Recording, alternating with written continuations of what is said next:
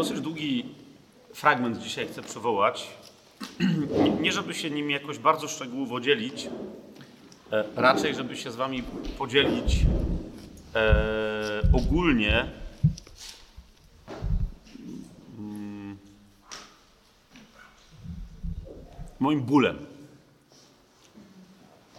Ale nie po to, że nagle ja mam jakiś ból i się będę z Wami dzielił i teraz myślałbym co, tylko e, żeby się podzielić wiecie, bólem, który myślę, że jest doświadczany przez całe ciało Chrystusa i my za wszelką cenę zażywamy jakieś e, anestetyki, żeby nie czuć tego bólu.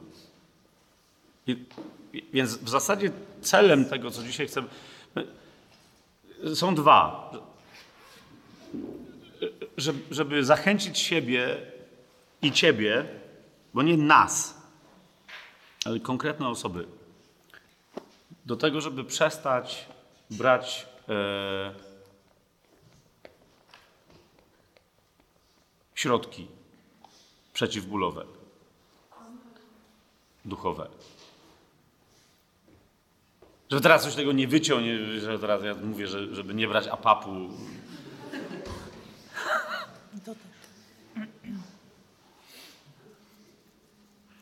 Duchowo. Ze względu na to, co się dzieje i co za chwilę się będzie działo i do czego wszystko zmierza.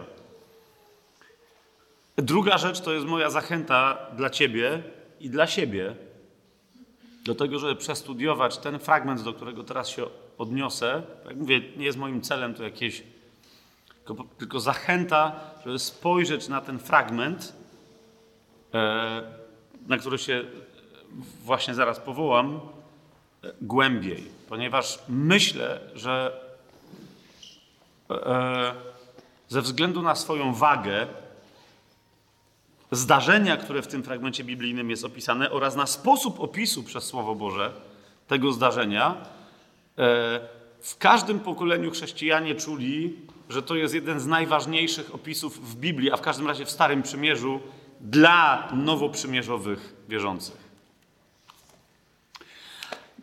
I to dobrze, ale z drugiej strony, przez to, że w każdym pokoleniu wszyscy coś tam odnajdywali, e, a potem następnie chcieli coś odnaleźć i powtarzali po poprzednikach i tak dalej, to nam się trochę ten, ten fragment wyświechtał. Nie? E, I albo się wyświechtał kompletnie, albo, e, albo ludzie zaczęli kombinować na jego podstawie rzeczy, które. Więc chcę dzisiaj wskazać na wartość tego fragmentu ze względu na ostateczne wydarzenie, o którym sądzę, że to wydarzenie symbolicznie, może nawet nie symbolicznie, a wręcz alegorycznie mówi. 17 rozdział pierwszej księgi Samuela. 17 rozdział pierwszej księgi Samuela. Niektórzy nawet bez otwierania już wiedzą, o czym mówię.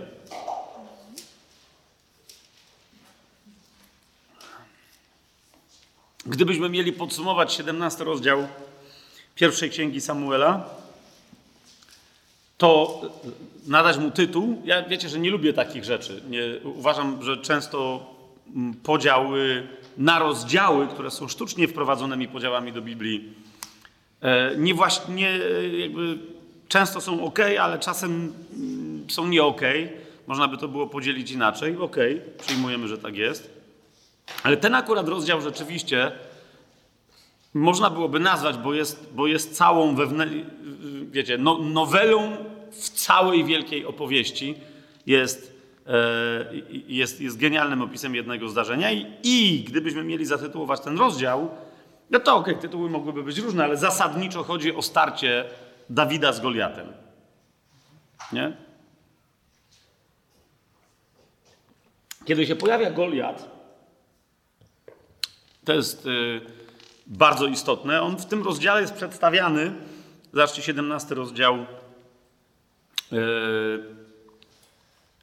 on w tym rozdziale jest przedstawiany in, nieco inaczej niż w innych miejscach, kiedy jest mowa, kiedy jest mowa o Goliacie. Zobaczcie sobie 17 rozdział. Um, 22 werset ta historia, co prawda, e, trwa od momentu, no, na przykład 17 rozdział, 4, e, werset. Wtedy z obozu Filistynów wyszedł pewien wojownik z Gad imieniem Goliat. Nie chodzi o to, że on wyszedł z Gad, bo oni nie byli w Gad, tylko on był z Gad i miał na imię Goliat. A że to jest y, istotne, że on był Goliatem z Gad, a nie skądinąd, no to potem na przykład właśnie w 23 wersecie widzimy, że jeszcze raz jak się Dawid pojawia w całej tej historii, bo jego tu na początku od 17, 17 rozdziału jego tu nie ma. Jeszcze raz, nie będziemy czytać całego tego rozdziału. Zobaczcie sobie, jaka tu jest dynamika, co tu się dzieje po kolei, na osobistym studium, jeżeli w ogóle cokolwiek z tego, co mówię, kogoś tu poruszy. I, ale potem pojawia się Dawid i znowu jest powiedziane w 23 werset, czyli 22 werset, wtedy Dawid zostawił toboły pod opieką stróża taboru i pobiegł na pole bitwy. Gdy przybył, przywitał się ze swoimi braćmi. Gdy z nimi rozmawiał, oto wojownik imieniem Goliat, Filistyn z Gad, wystąpił z szeregów filistyńskich i zaczął wypowiadać te same słowa i Dawid to usłyszał. Więc mamy jeszcze raz przedstawionego e, Y, Goliata jako Goliata z Gad. Zaraz tu wrócimy, ale, ale widzicie, to jest, to jest fantastyczna lekcja biblijna, jak istotne są wszystkie słowa w Biblii. Nie? Ludzie często, okej, okay, to, to, był, to, był, to był Goliat z Gad, tak? A, a, a to jest Sara z Krakowa. Nie? Mąż mówi, e, no zaraz z Krakowa. Nie? A to jest Stefan Burczymucha. No i wiecie, nie? Takie nazwisko. Goliat z Gad. Przydomki, imiona i tak dalej, wszystkie mają w Biblii znaczenie. Natomiast e, co nam Biblia chce powiedzieć, kiedy mówi, hmm, mamy tutaj Goliata z Gad. Zwłaszcza, że Zwłaszcza, że zwróćcie uwagę na końcu tego rozdziału, bo my czytamy ten rozdział i kto to był? A, to był Dawid, no nie? A kto to był Dawid? Ten rozdział powinien nas też przebudzić do tego, kim był Dawid, ponieważ nam się zawsze wydaje, że jak słyszymy takie rzeczy jak Dawid, Goliat i tak dalej, Dawid, no wiadomo, kto to był Dawid. Nie? Kto to był Dawid? To jest jeden z rozdziałów, w którym ktoś a konkretnie, konkretnie inna niby znana postać, czyli Szaul, zadaje pytanie, kto to jest. I to po tym, jak Dawid już zabija Goliata. Rozumiecie? Zobaczcie 17 rozdział, 55 werset. Gdy Saul zobaczył, że Dawid wyrusza naprzeciw Filistyna, zapytał Abnera, dowódcę wojsk, czyim synem jest ten młodzieniec, Abnerze? Krótko mówiąc, kto to jest, skąd on przychodzi, co tu się dzieje, skąd on jest. Skąd on jest. Ok, wtedy mówi, jak, jak żyje dusza Twoja, królu, czyli po polsku, jakby mówił on, a nie po hebrajsku, to powiedział, jak Boga kocham, nie wiem. Dokładnie to jest, rozumiesz? Na, naprawdę nie mam pojęcia, co to za chłop, skąd on się wziął. Kto to jest? Mimo, że on przyszedł do swoich braci, Wiecie o co chodzi? Nie mam pojęcia. I teraz zauważcie, jak się kończy 17 rozdział pierwszej księgi Samuela. Saul zapytał go, bo w końcu przeprowadzili y, Dawida do Saula. Saul zapytał go, czyim synem jesteś, młodzieńcze? Dawid odpowiedział, synem twojego sługi, Jessego Betlejemity. Hmm? Jak, jak, jak słyszycie, jedno z najważniejszych proroctw, spośród wielu, ale, ale tych naprawdę najważniejszych, proroctwo o Jezusie u Izajasza i wyrośnie korzeń z pnia Jessego, czy albo odrośl, w zależności od tłumaczeń. Wiecie o co mi chodzi? To jest ten Jesse. Tak? Skąd było wiadomo, że Mesjasz przyjdzie z Betlejemu? No bo on wyrośnie z pnia Jessego Betlejemity. Jeżeli tutaj ktoś się przedstawia, nie ja jestem Dawid, ale ja jestem synem Jessego Betlejemity, to jeżeli szukamy głębszego przekazu w tym rozdziale, to nie wiem, czy widzicie, co się tu dzieje. Jak to jest Dawid. Ale kogo on w tym rozdziale de facto będzie reprezentować? No i teraz każdy biblista by, by wam powiedział, będzie reprezentować pod warunkiem, że jego antagonista reprezentowałby tego, kto jest antagonistą tego, kogo on tu ma reprezentować. Czyli krótko mówiąc, jeżeli rzeczywiście tutaj postać Dawida mówi co, nam coś na temat Jezusa, to w jakim kontekście? No bo Dawid tu walczy z Goliatem. To kogo w takim razie reprezentuje tutaj Goliat? No właśnie, jeżeli my wiemy, że ten pochodzi z Betlejemu, to w takim razie istotne jest, skąd pochodzi Goliat. To jest, jasne, co mówię? Skąd pochodzi, pochodzi Goliat? Już się dowiedzieliśmy. Goliat pochodzi z Gad. W księdze Jozułego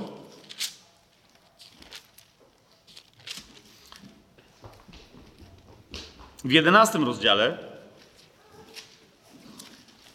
czytamy następującą rzecz. To jest 21 i 22 werset. W tym czasie Jozue wyruszył i wytracił Anakitów z gór. Z Hebronu, z Debiru, z Anabu, ze wszystkich gór Judy i ze wszystkich gór Izraela. Jozue zniszczył ich razem z ich miastami. Nikt z Anakitów nie został w ziemi synów Izraela, zostali tylko w Gazie, w Gad i w Azdot. Czyli dowiadujemy się, że nie do końca takim stricte Filistynem Filistynem był Goliat, ale był z Anakitów. Zresztą inne fragmenty nam wyraźnie e, sugerują, że Goliat i jego bracia był z Anakitów. Jasne?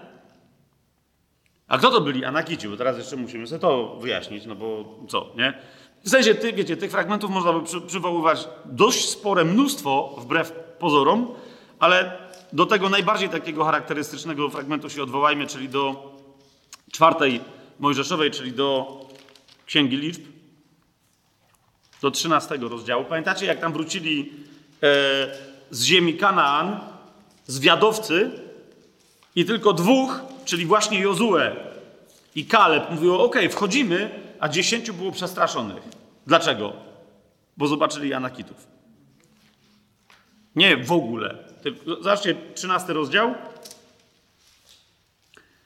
E, 32 i 33 werset. I rozpuścili wśród synów Izraela złą wieść o ziemi, którą wyszpiegowali, mówiąc: Ziemia, przez którą przeszliśmy, aby ją zbadać, jest ziemią, która pożera swoich mieszkańców. A wszyscy ludzie, których w niej widzieliśmy, to ludzie wysokiego wzrostu. Wszyscy, których widzieliśmy, to ludzie wysokiego wzrostu.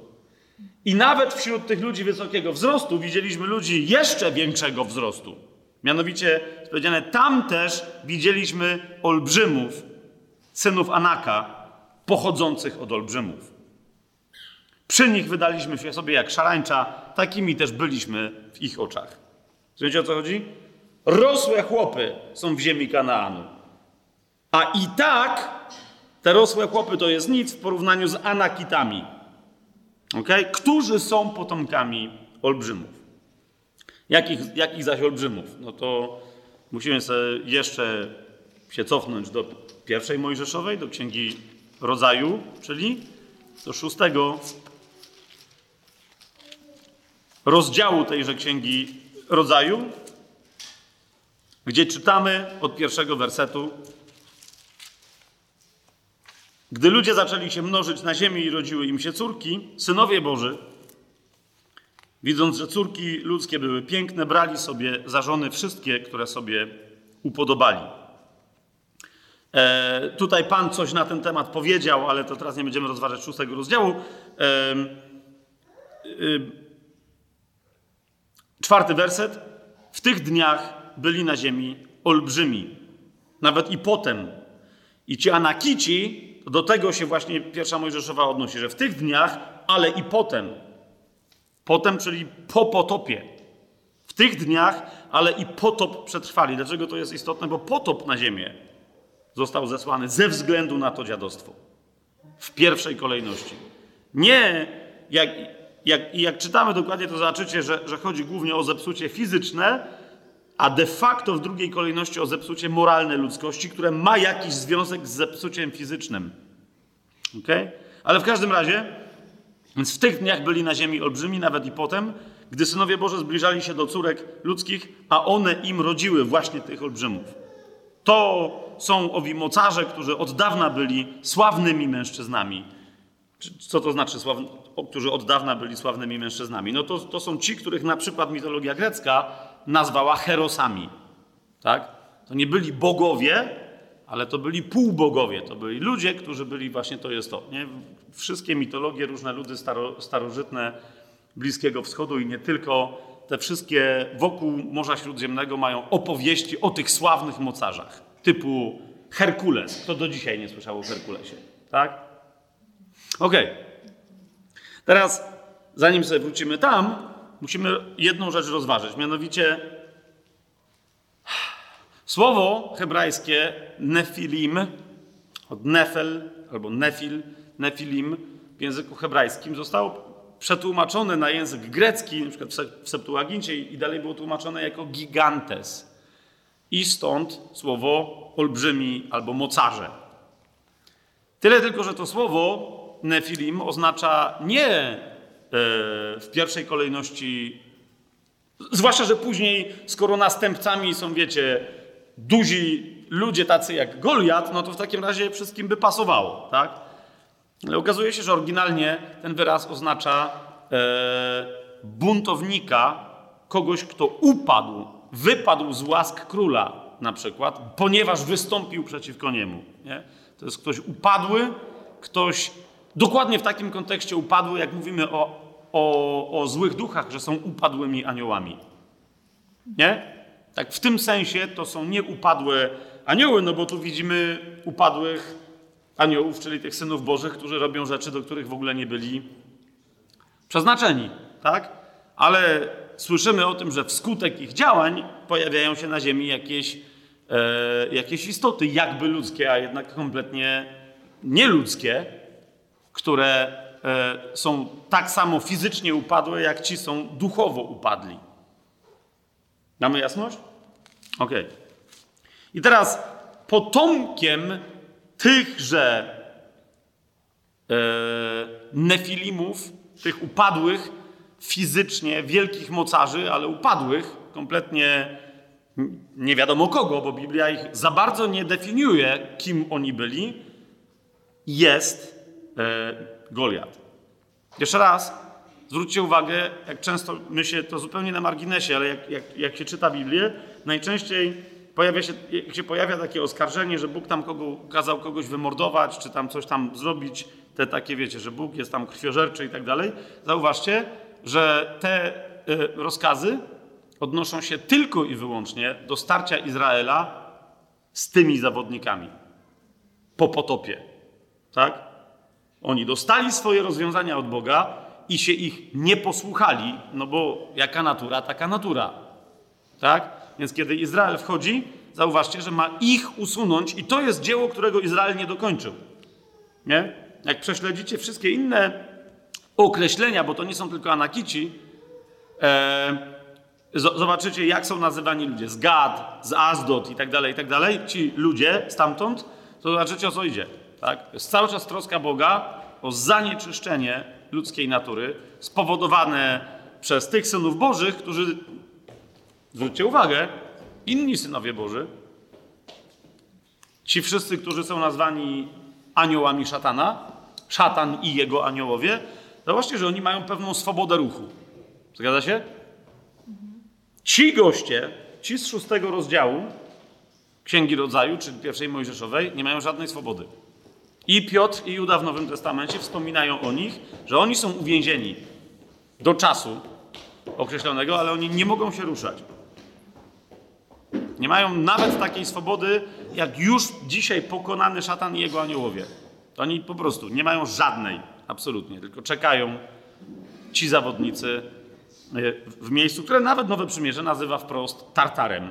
Czyli dokładnie tak, jak posługuje się dokładnie tym samym wyrazem, jakby Nowy Testament chciał powiedzieć, to jest właściwy wyraz na właściwe miejsce. Czyli jak mitologia e, grecka e, nazywała jedno jedyne miejsce, czyli miejsce uwięzienia tytanów. Nie? Do czasu sądu lub też do czasu wypuszczenia ich, żeby sobie jeszcze poszaleli na koniec. Jak sobie przypomnicie Księgę Objawienia, że w pewnym momencie ktoś wychodzi z podziemi, czyli Apolion i jego banda, żeby ranić całą ludzkość, no to, to się nam zaczynają wszystkie elementy układać. Tak? To, to jest banda, która jest zostawiona na, pewien, na pewną jedną krótką chwilę, kiedy ludzkość już nie będzie chciała, bardzo nie będzie chciała słuchać Boga, żeby jeszcze może niektórzy posłuchali. Hmm? Więc widzicie, wszystkie te tematy są mocno apokaliptyczne, przytrzymane do czasu ostatnich, ostatnich, ostatnich czasów. Tak? I teraz z takich zawodników, wróćmy do 17 rozdziału.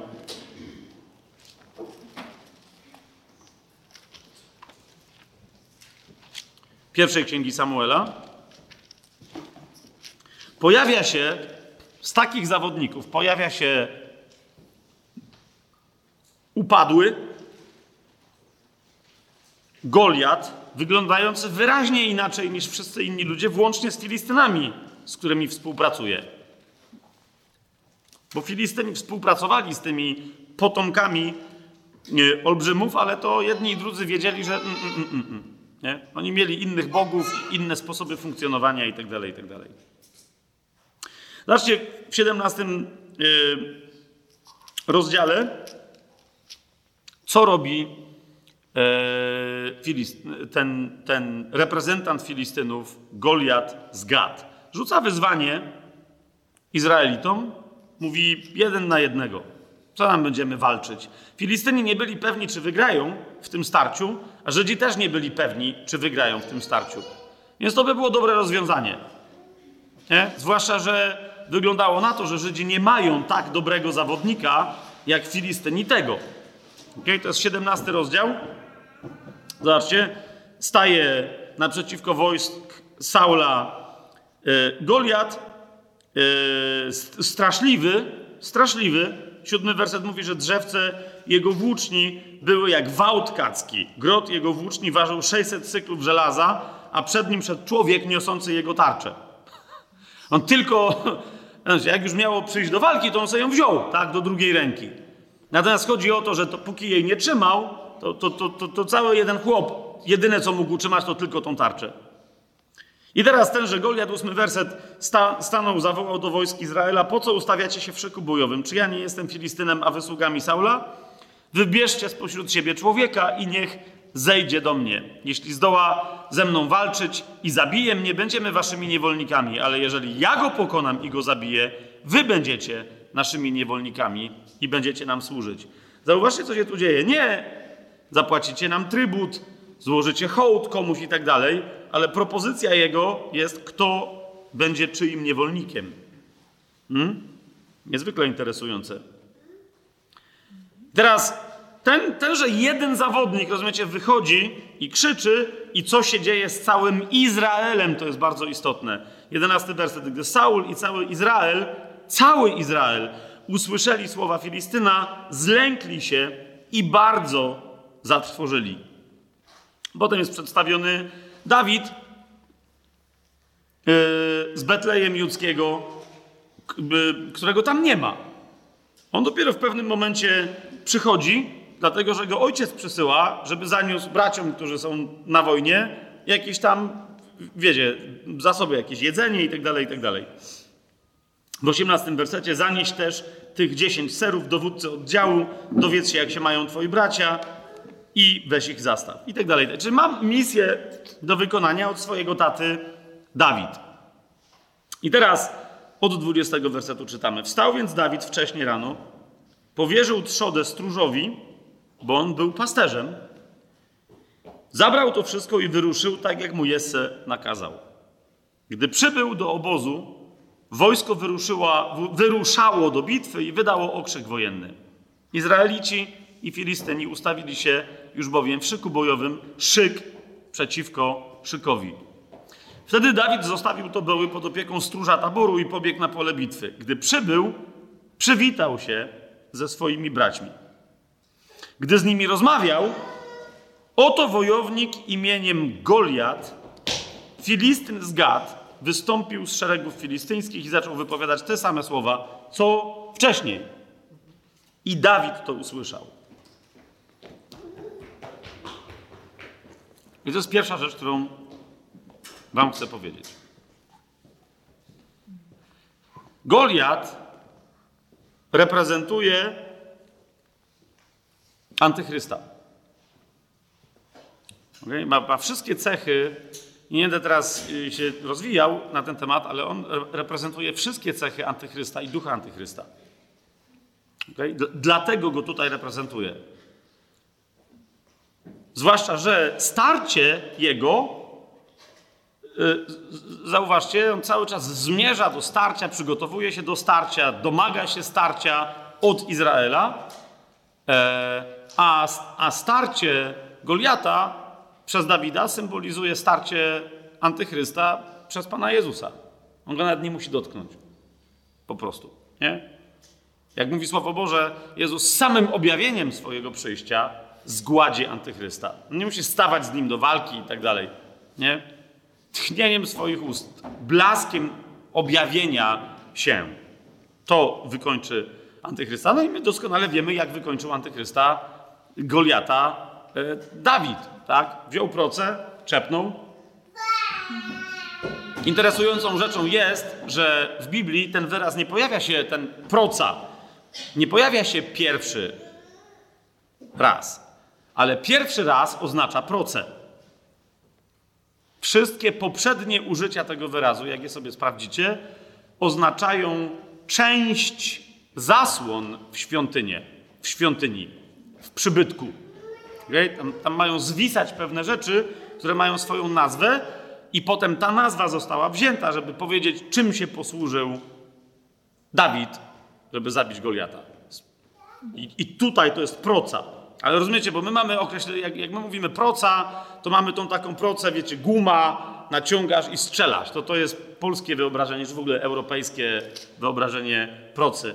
Tam to yy, na Bliskim Wschodzie proca to jest, to jest po prostu długa wstęga z rozszerzeniem w jednym miejscu, w którą się wkłada, yy, wiecie, jak, jak wstążka, tak? Chwytasz ją za dwa końce i tam, gdzie ona zwisa na końcu, tam wkładasz kamień.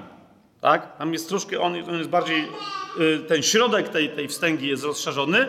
Wtedy jak kręcisz tym, trzeba się nauczyć to robić, ok? Ale chodzi o to, że się tym kręci i w pewnym momencie puszczasz jeden koniec tej wstęgi tak, że, że to wypuszcza kamień dalej. Chodzi o to, że, że takie wstęgi e, wisiały w świątyni, do dzisiaj zresztą Palestyńczycy swoją drogą, jak e, walczą z, z woj- walczą w ramach jakichś tam swoich demonstracji, jak, się, jak, jak wychodzą naprzeciwko e, wojska żydowskiego, jak, jak rzucają w nich kamienie, to dokładnie z takich proc e, korzystają. Nie? One, nawiasem mówiąc, są znacznie bardziej sprawne niż te takie, wiecie, te, te takie, co się nimi tam strzela, bo tak z, z gumki to samo można strzelać zakrzewionym drucikiem, a nie poważnym kamieniem a tym naprawdę można rzucić poważny kamień na poważną odległość, nie? Bo to dodaje e, temu jeszcze siły. Tylko zrozumcie, co się tu dzieje, no, no bo, no bo widzicie, że okej, okay, może duży kamień można rzucić na dużą odległość, no ale nie jest to łuk, żeby kogoś precyzyjnie strzelić w czoło. Tak? A, tam nie masz... To nie jest narzędzie Robin Hooda. Więc widzicie, o co chodzi? E, że nawet tak doświadczony procarz jak Dawid, no umówmy się, że zabił lwa i zabił niedźwiedzia, to jeszcze nie są jakieś niezwykłe doświadczenia. On nie miał dowodów na to, absolutnie, e, że, i, i, pełnego zaufania tylko do swoich możliwości i umiejętności. On dlatego mówi Saulowi, że nie, nie, nie ja będę walczył, Pan będzie walczył, ja walczę przez wiarę tutaj, tak? Więc Dawid reprezentuje rzecz jasna ostatecznie w samym starciu z Goliatem. Dawid reprezentuje postać Pana Jezusa, ale zanim dochodzi do tego starcia, na to chcę zwrócić uwagę, Dawid reprezentuje Kościół, który rzecz jasna jest ciałem Chrystusa, więc dlatego hmm, potem w starciu reprezentuje głowę tego ciała, czyli Chrystusa samego w sobie. I teraz myślę, że my jesteśmy dokładnie w takim czasie, w którym Kościół spotyka się na spotkaniach braterskich To jest 17 rozdział, 22 werset. Jest taki kościół, który jest schowany, który jest niepozorny, który jest młody, który, który, nie, który nie jest kościołem wojowniczym, który nie okazywał mocy, nie okazywał siły nigdy, a w każdym razie wygląda, jakby nie miał co pokazać. Jakby nie miał czego pokazać. I on się wita ze swoimi braćmi, którzy wydają okrzyk bojowy. Którzy, są, którzy, którzy należą do, do, do społeczności, do kościołów, które, które stoją na pierwszej linii frontu, a w każdym razie wyglądają, jakby stały na pierwszej linii frontu i krzyczą. Które się przedstawiają jako kościoły walczące, jako kościoły, które coś robią, jako kościoły, które mają moc, którą się mogą posłużyć. To jest Dawid rozmawiający ze swoimi braćmi. Jak sobie przypomnicie, wszystkie typy kościołów, bo to nie są tylko kościoły wszystkich czasów, ale to są dosłownie wszystkie możliwe typy kościołów, jakie istniały na przestrzeni dziejów. To jest siedem kościołów Azji, do których Pan Jezus pisze listy. Nie ma, rozumiecie, nigdy nie było i nie będzie żadnego innego typu kościoła. Każdy się wpisuje w któryś z tych siedmiu typów, do których Pan Jezus pisze w Księdze Objawienia. Jest to w miarę jasne, co teraz mówię? Z nich tylko jeden wprost Pan Jezus mówi, że Twoja moc jest nikła. Ale, ale ja przez Ciebie dzięki temu będę mógł okazać swoją moc. To jest jaki kościół? Filadel filadelfijski. Tak? Więc jeżeli szukamy, to, to jest to. On wszystkim podaje rękę. A nie pamiętasz, co znaczy Filadelfia? Miłość bratnia? Dokładnie. Miłość bratnia. To jest Filadelfia. Przychodzi rudy, piękny młodzieniec, co nawiasem mówiąc powoduje, że jak Goliat go widzi, to w ogóle mu się chce śmiać, co się w ogóle dzieje. Ok?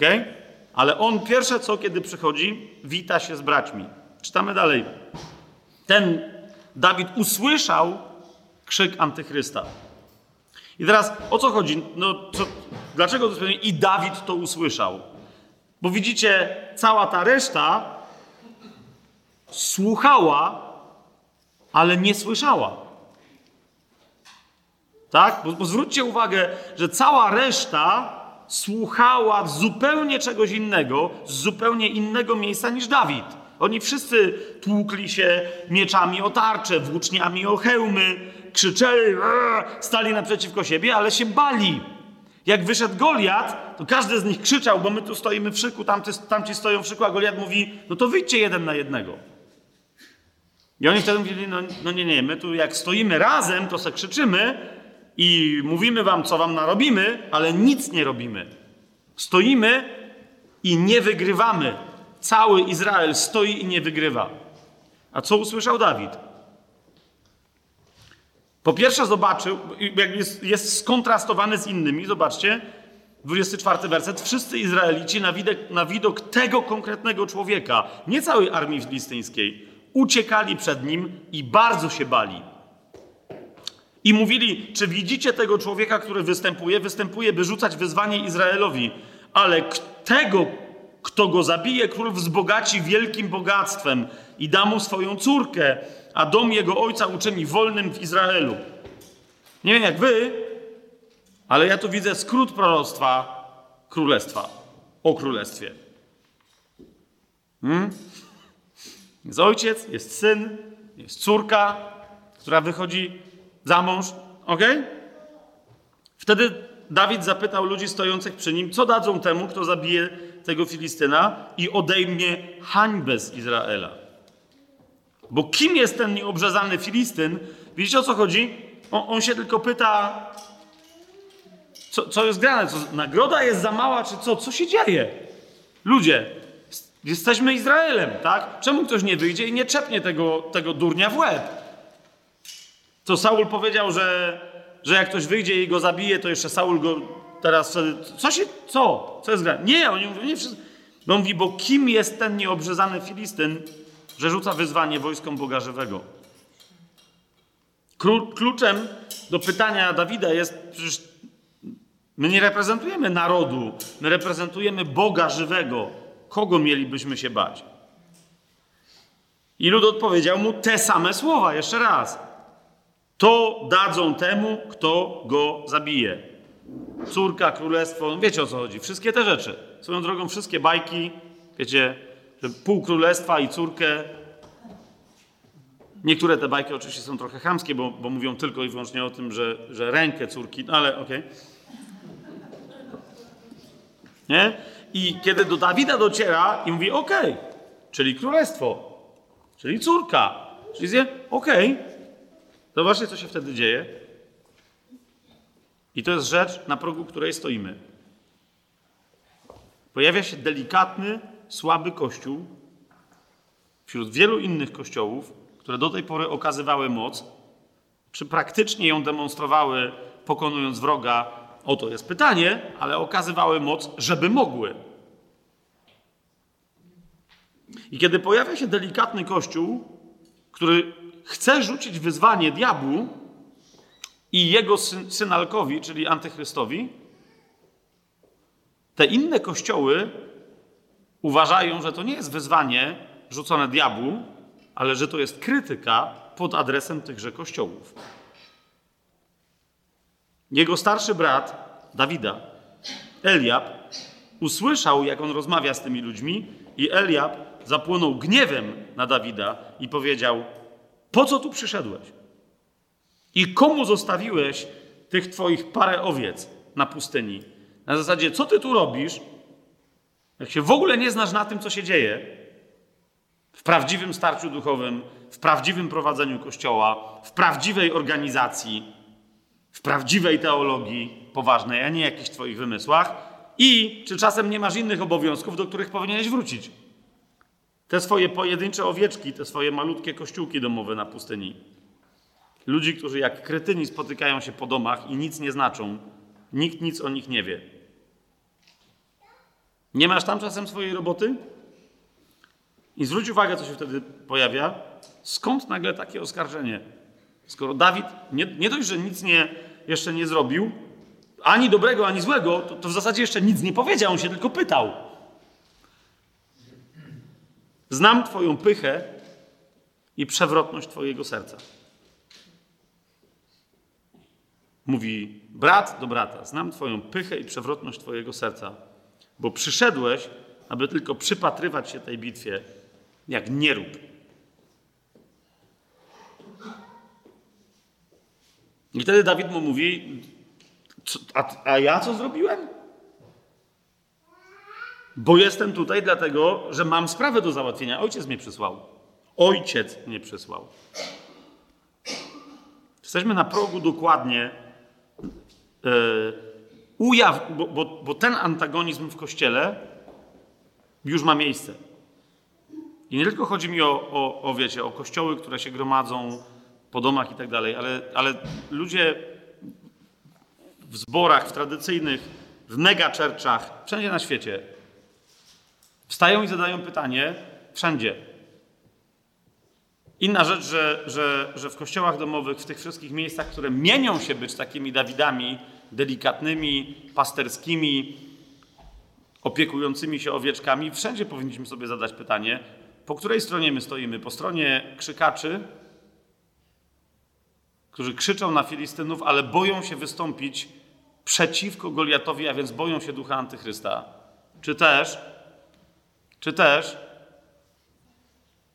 jesteśmy gotowi stanąć naprzeciwko antychrysta, pomijając wszystkich Filistynów, bo nie toczymy walki przeciw krwi i ciału. Nie toczymy walki przeciw ludziom, przeciwko grzesznikom, a już tym bardziej nie przeciwko braciom i siostrom. Nie? Gdzie my stoimy? I teraz widzisz, sęk w tym, zacząłem od tego, że to jest pytanie dla Kościoła, ale to jest pytanie do ciebie, to jest pytanie do mnie. Nie? Czy, czy gdzie jest twój duch? Niech cię nie usprawiedliwia miejsce, w którym jesteś, bo można, rozumiesz, ludzie mają usprawiedliwienie, szukają, mówią, o, okej, okay, to jest, jeżeli tu jestem, to znaczy, że ja dobrze robię, że jestem we właściwym miejscu. Jeżeli tu jestem, Po co? Miejsce ci sugeruje i dla jednych to jest kościół domowy, dla innych to jest, wiecie, zbór w porządnej polskiej denominacji albo jakiejś innej. Dla jeszcze innych to jest mega church. Dosłownie znam ludzi, którzy w tym czasie, w czasach pandemii, w ciągu ostatnich e, lat wyjechali na przykład z Polski, e, bo w Polsce nie ma porządnego mega churcha. A oni uznali, że tylko mega church jest odpowiedzią na. Jeżeli jest w ramach pandemii gdzieś coś, co zostało mega churchem, to trzeba to dokładnie to jest, to, to jest jedyne prawdziwe miejsce, gdzie działa Duch Święty i tak dalej. Ale cały czas, bo znacie, cały czas moje pytanie brzmi, czy, gdzie ty masz sprawę? Kapujesz, gdzie ty masz zadanie? Gdzie ciebie dzisiaj posyła ojciec? Czy, czy ty masz usprawiedliwienie w sobie, w duchu, że robisz rzeczy, chodzisz na jakieś spotkania, chodzisz do jakiegoś kościoła, yy, rozumiesz, masz społeczność z jakimiś braćmi i siostrami, podejmujesz jakąś misję, dlatego że wiesz, i to wynika z Twojej modlitwy osobistej, że ojciec cię tam posłał, czy po prostu tak się poskładało, że jesteś z ludźmi, z którymi jesteś? Jest jasne to pytanie, bo wtedy rozumiesz, bo być może, być może, jasne, tu jak my tu siedzimy, to, to ludzie odpowie, tak, kościoły domowe są Filadelfia. Filadelfia jest tam, gdzie jest miłość braterska, gdzie jest Twoja miłość braterska. Może czas pójść do jakiegoś dużego kościoła i tam w pokorze wspierać yy, pastora, który może ma zadanie, żeby prowadzić ten zbór. Może to jest Twoje zadanie. Nie? A, ale może czas, ale może czas się podnieść, otworzyć swój dom i poprowadzić spotkania u siebie w domu. Nie na wzór czego. Rozumiesz? Pytanie brzmi, czy wobec tego, ponieważ ta konfrontacja, do której która już ma miejsce w kościele, a ona niedługo stanie się bardzo jawna w kościele, jestem przekonany co do tego, to nie będzie konfrontacja pod tytułem, po której stronie stanąć i ci są dobrzy, czy ci są źli. To będzie, ta konfrontacja będzie szła, w, rozumiesz, w poprzek serc. Jeżeli twoje serce, rozumiesz, two, chodzi o to, że jeżeli twoje serce wie a, albo nie wie, to po prostu twoje serce przeciąży na jakąś stronę i staniesz z tymi, z których serce będzie podobne, ale niektóre serca, rozumiecie, zostaną rozdarte, jeżeli nie wiedzą, co do nich mówi Pan. Tak? Po co się znaleźli? I teraz tak, ostatecznie, bo wszyscy mówią, Dawid, Dawid przyszedł na, na pole, tamto, tamto pole bitwy, żeby pokonać Goliata. Tak, to jest prawda. Tylko rozumiesz, on kiedy tam szedł, on nie wiedział, że tam idzie, żeby pokonać Goliata. On tam szedł, bo słuchał ojca. Czy to jest jasne, co, co, co, ja, co ja teraz mówię? On tam szedł, i rozumiesz, tylko kiedy słuchasz Ojca, staniesz w miejscu bitwy, do wygrania której jesteś przeznaczona. Tylko kiedy słuchasz Ojca, pojawisz się we właściwym czasie i miejscu, aby dokonać zwycięstwa, do którego Ojciec cię przeznaczył. Mam, mamy jasność? Bo Dawid nie szukał wojsk Izraela. Rozumiecie? On szukał braci, bo ojciec mu kazał. On miał inne zadanie. Czy ja nie mam swojej sprawy? Ale, ale jednocześnie bądź gotowa, czy bądź gotowy, że to jest, rozumiecie, to jest to, co, co ostatnio słyszę od wielu ludzi.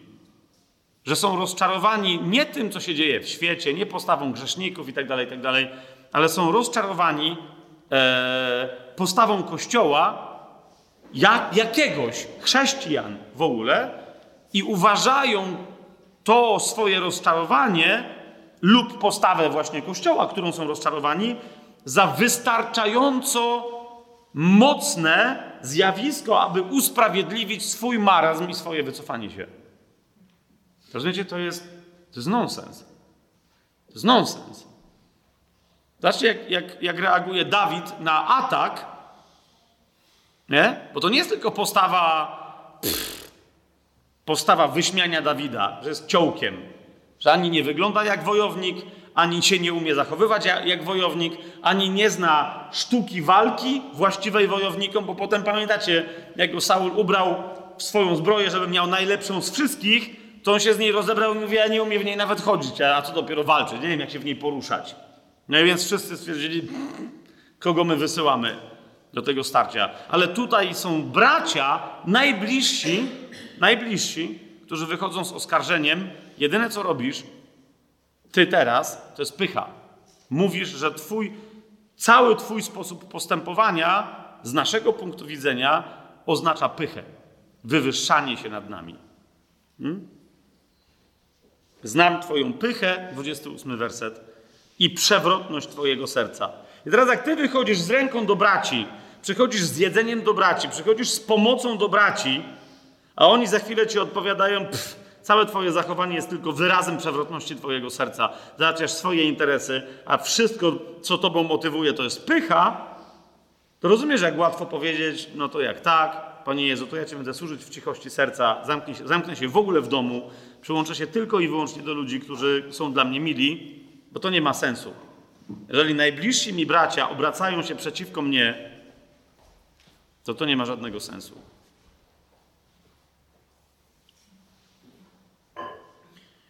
Natomiast Dawid, natomiast Dawid, bo Dawid, niektórzy, słyszałem, że, że też takie jedno nauczanie, w ramach którego, który nawoływał, żeby się odwrócić od, od braci, bo jest powiedziane, że Dawid od tego swojego brata, który go oskarżył, się odwrócił.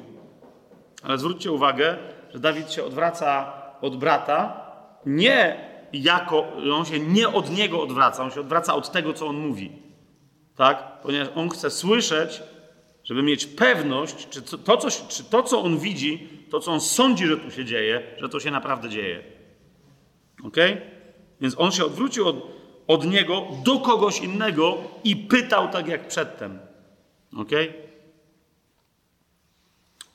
Lud mu odpowiadał tak jak poprzednio i usłyszano słowa, które wypowiedział Dawid wreszcie i powtórzono je Saulowi, a Saul go wezwał do siebie. Bo to, co powtarzał Dawid, to było, czy my nie jesteśmy wojskiem Boga żywego? Co tutaj się dzieje? Kochani, my jesteśmy dokładnie w tym czasie, e, a, a tuż przed czasem, jak sądzę proroczo, a tuż przed, bo, bo, bo cały ten 17 rozdział mówi o dynamice czasów ostatnich dla Kościoła. Przed objawieniem się Antychrysta i przed objawieniem się Kościoła czasów ostatnich i objawieniem się samego Pana Jezusa na samym końcu końców.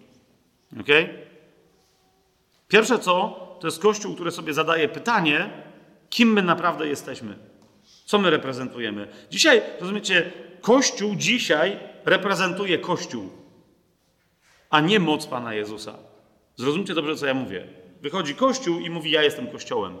Jestem Kościołem Jezusa Chrystusa, jestem Kościołem Słowa Bożego, jestem Kościołem, ale on reprezentuje siebie. Gdyby nie reprezentował siebie, ale naprawdę Jezusa, wówczas by pokonywał diabła wszędzie, a jest w odwrocie i uważa, że musi się bronić. Zwróćcie uwagę. Jeżeli gdzieś widzisz kościół w natarciu, to powiedz mi, gdzie widzisz kościół w natarciu. Znaczy, ja akurat widzę parę miejsc, gdzie kościół jest w natarciu, ale to są miejsca dosłownie, które mogę policzyć na palcach jednej ręki. Ok? To są, to są miejsca na palcach jednej ręki. Kościół Iranu, który się znajduje, czyli kościół perski, okay? kościół chiński, gdzie my mieli brata Juna już niedługo tutaj u siebie. Świadka tego kościoła, który tam na powrót znowu był w natarciu, przestał być i znowu jest w natarciu. Tak? Zbiorczo traktuje wszystkie razem kościoły, które się znajdują w krajach muzułmańskich. Czemu odróżniam te kościoły od kościoła perskiego, czyli irańskiego? No sami pomyślcie. Persja to jest coś innego, nawet jeżeli wyznaje islam, niż cała reszta islamu. Ok? Na palcach jednej ręki. Są takie miejsca, jest parę takich miejsc, gdzie Kościół rusza do ataku, ale wszędzie my cały czas, rozumiecie, gadamy między sobą. Co jest grane? Kim my jesteśmy? Wszędzie na świecie. Okay? To, I teraz, dlaczego to gadanie jest istotne? Ponieważ wcześniej nawet nikt nie gadał. Wszyscy stali i mówili: hej, czy nie jesteśmy Izraelem? Czy nie jesteśmy uzbrojeni? Czy, czy nie mamy każdy na sobie zbroi Bożej? Dopiero Dawid przyszedł i zakwestionował tę zbroję. On powiedział: kij w ręce jest bardziej Słowem Bożym, jest mieczem ducha, niż, niż te wasze miecze, którymi się tylko tłuczecie o tarczę i robicie hałas, ale, które, ale, ale którymi się boicie posłużyć przeciwko wrogowi.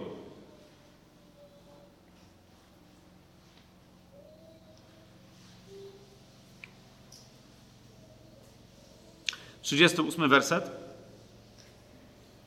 Saul ubrał Dawida w swoją zbroję, włożył mu na głowę spiżowy hełm i ubrał go w pancerz. To jest niezwykle istotne. Naj, na wzór zbroi y, króla zazwyczaj były robione wszystkie inne zbroje, tylko były biedniejsze, bardziej uproszczone, tańsze. Wiecie o co mi chodzi? On musiał mieć najlepszą zbroję. Więc, więc Dawid dostaje najlepszą możliwą zbroję. Kogo? Kogoś, kto się boi wystąpić do walki. Ok? I on ją zdejmuje, ubie, zostaje ubrany jak jeden z, z żołnierzy Izraela, jak każdy z tych, których Dawid pyta, czy nie jesteście wojskiem Boga żyjącego. Po czym co Dawid robi? Mówi, nie, nie mogę być tak ubrany. Ok?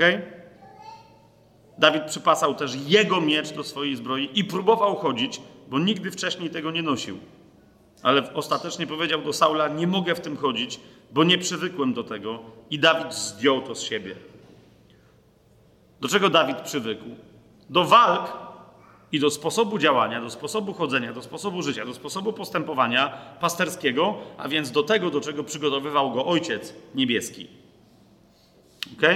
Jest czas najwyższy, żebyśmy to wszystko, co w Kościele zostało uznane za zbroję Bożą, rozumiecie, przymierzyli każdy na sobie, żebyśmy zobaczyli, że to nie jest zbroja Boża. Ok? Żebyśmy przestali sobie opowiadać, co jest. Zbroja Boża jest zbroją Boga, którą my mamy na siebie założyć. To nie jest zbroja zachowań kościelnych, sposobów modlitwy, rozumiecie, demonstracji charyzmatycznych, znajomości Biblii i tak dalej, bo rozumiecie, bo to, to jest cały, cały zestaw zachowań, które są nazywane zbroją Bożą. Ok? Zbroja Boża, oryginalnie w języku greckim, to jest zbroja Boga. My mamy założyć zbroję nikogo innego, tylko Boga samego. Tak? A tą zbroją docelowo, no nie będziemy dzisiaj tego rozważać, ale kochani, to rozumiesz, ja nie mogę tego zrobić za ciebie, ty nie możesz tego zrobić za mnie, my tego nie zrobimy kościelnie. Nie żadnej społeczności, która jest w stanie kogoś ubrać w zbroję Boga. Dlaczego? Bo ją się zakłada, nią się zakłada indywidualnie, osobiście. Jasne? Zbroją Boga, w którą my się przyoblekliśmy, już raz i zawsze powinniśmy być przyobleczeni, ale ją niestety z siebie zdejmujemy, jest nieco, ale kto? Jest Chrystus sam we własnej osobie. Sam Chrystus we własnej osobie. Ok?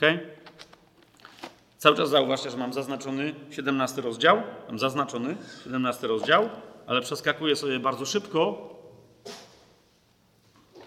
Tak tylko dla przykładu, bo, bo tych fragmentów jest znacznie, znacznie więcej i, i powinniśmy wszyscy być w tej kwestii tak tym temacie, z tym tematem tak zaznajomieni, żebyśmy byli w stanie, bo ich jest znacznie więcej, ale ich nie ma jakoś bardzo wiele w Nowym Przymierzu, tak? Ale tylko jeden z przykładów, e, tylko jeden z przykładów przywołam, to jest list do Kolosan, jeżeli sobie łaskawie razem ze mną e, otworzycie.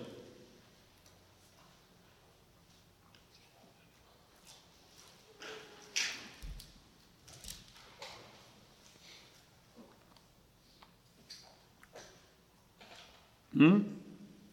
List do Kolosan, drugi rozdział, powiada, że my jesteśmy w Chrystusie całkowicie dopełnieni.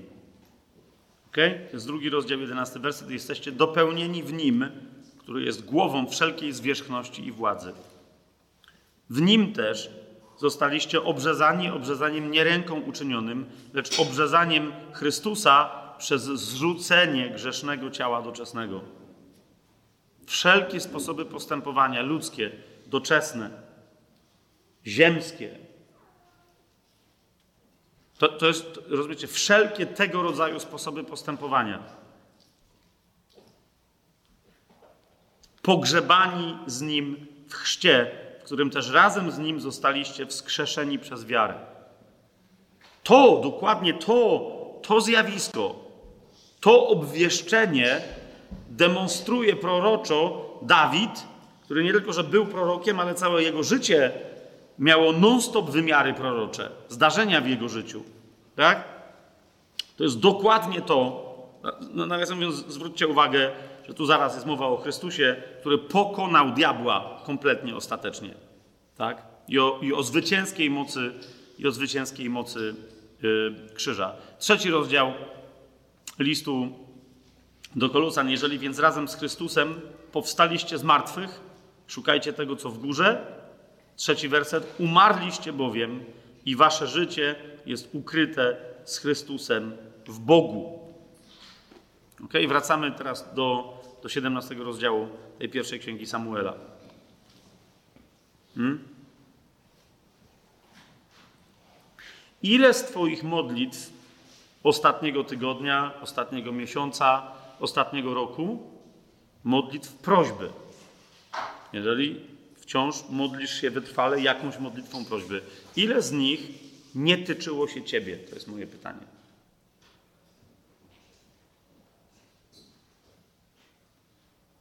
Jak mówimy o praktycznym wymiarze zrzucenia z siebie zbroi niebożej i założenia Bożej, to najpierw z siebie trzeba zrzucić, rozumiecie? Każda prośba do Boga, modlitwa, w ramach której prosimy o zabezpieczenie siebie fizyczne, materialne, emocjonalne, kiedy prosimy dla siebie o coś, czego uważamy, że nam brakuje, bo ojciec nam jeszcze nie dostarczył i musimy zawołać do niego, bo jest głuchy, Musimy przekonać jego serce, bo on nie jest przekonany, żeby nam coś dać. Znaczy, każdy, każda z tych modlitw, każda z tych postaw jest wyrazem braku zaufania do Ojca. Braku wiary w to, że my już z martwych wstaliśmy z Chrystusem w duchu, nie mamy żadnej potrzeby. Raz zapytam, ile z tych modlitw w ostatnim czasie Twoich nie tyczyło się Ciebie, nie tyczyło się Twoich bliskich, nie tyczyło się interesu, który masz w tym, żeby ktoś, kto jest dla ciebie ważny, żeby mu się coś tam poprawiło. A, A ile było modlitwy, prośby o Kościół, o grzeszników? Ile było modlitwy, prośby o to, żeby Twoja znajomość Chrystusa była większa, żeby Twoja bliskość z Nim, intymność była głębsza, Wiecie, zastanawiam się ostatnio, jak to pokazać, bo, bo, rozumiecie, bo to jest cały kryzys, jakiego doświadcza Kościół, który stoi poubierany w jakieś dziadowskie zbroje, rozumiecie? Miecz ducha, czyli Słowo Boże, nie, nie jest tym mieczem ducha, jest atrapą miecza ducha.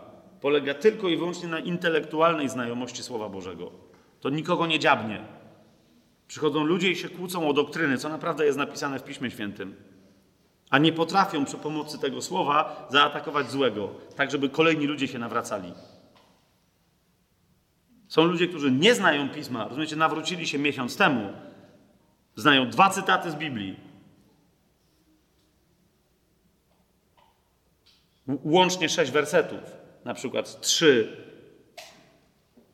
z drugiego rozdziału listu do Efezjan. Łaską bowiem jesteście zbawieni przez wiarę nie z uczynków, aby się nikt nie chlubił. I z tym słowem wychodzą i niszczą dzieła diabła w życiu niewierzących i przyprowadzają ich do Chrystusa. A mamy innych wybitnych znawców Słowa Bożego, które, którzy jedyne, czego doświadczają w swoim życiu, to odstręczają od siebie nie tylko, że niewierzących, ale i wierzących. I potem mają pretensje do całego wszechświata, że no właśnie, bo, bo już nikt nie słucha Słowa Bożego. No, nikt nie słucha Twojej wersji Słowa Bożego. Kapujesz? Bo jak mężczyzna chce zobaczyć, jak wygląda katana, a w zamian za to dostaje, ktoś mu mówi, no mniej więcej w ten sposób i dostaje drewnianą atrapę z krupówek, no to wiesz o co chodzi. Mówię, a, a okej, okay, fajnie, aha, to, to jest twoja wersja katany. Super. To, rozumiesz, praktyka zakładania zbroi Bożej zaczyna się tutaj. Zbroją Bożą jest Chrystus. Ja jestem w zbroi Bożej w momencie, kiedy ja jestem w Nim, w samym środku. Już nie ja żyję, ale we mnie żyje Chrystus i na zewnątrz mnie żyje Chrystus. Ja jestem ukryty z Nim, a On ze mną w sobie jest ukryty w Bogu. Jestem podwójnie ukryty. Na zewnątrz to może wyglądać jak kompletna nagość. Rozumiecie, bo z tego się śmieje Filistyn, olbrzym, upadły Goliat, który mówi, co ty serio, ja mam tu, patrz, moja tarcza, musi chłop cały jeden iść przede mną, żeby mi ją podźwignął. Rozumiesz, tu mam miecz, popatrz na to. A ty co ze mną wychodzisz z kijem? Jak na psa? Co, co, co ty robisz? Jesteś debilem? Naprawdę? Czy jesteś aż tak pewny siebie, że aż tak okazujesz mi lekceważenie? No, raczej to drugie. Tylko, że Goliat nie bardzo mógł uwierzyć w to, że to o to drugie chodzi. Więc jeszcze raz, rozumiesz? To napra naprawdę nie mam. Zauważcie, celowo dzisiaj siedzę, gadam jakbym nie mógł, i tak dalej, i tak dalej. Dzielę się z wami moim bólem, który jest, to jest mój ból osobisty.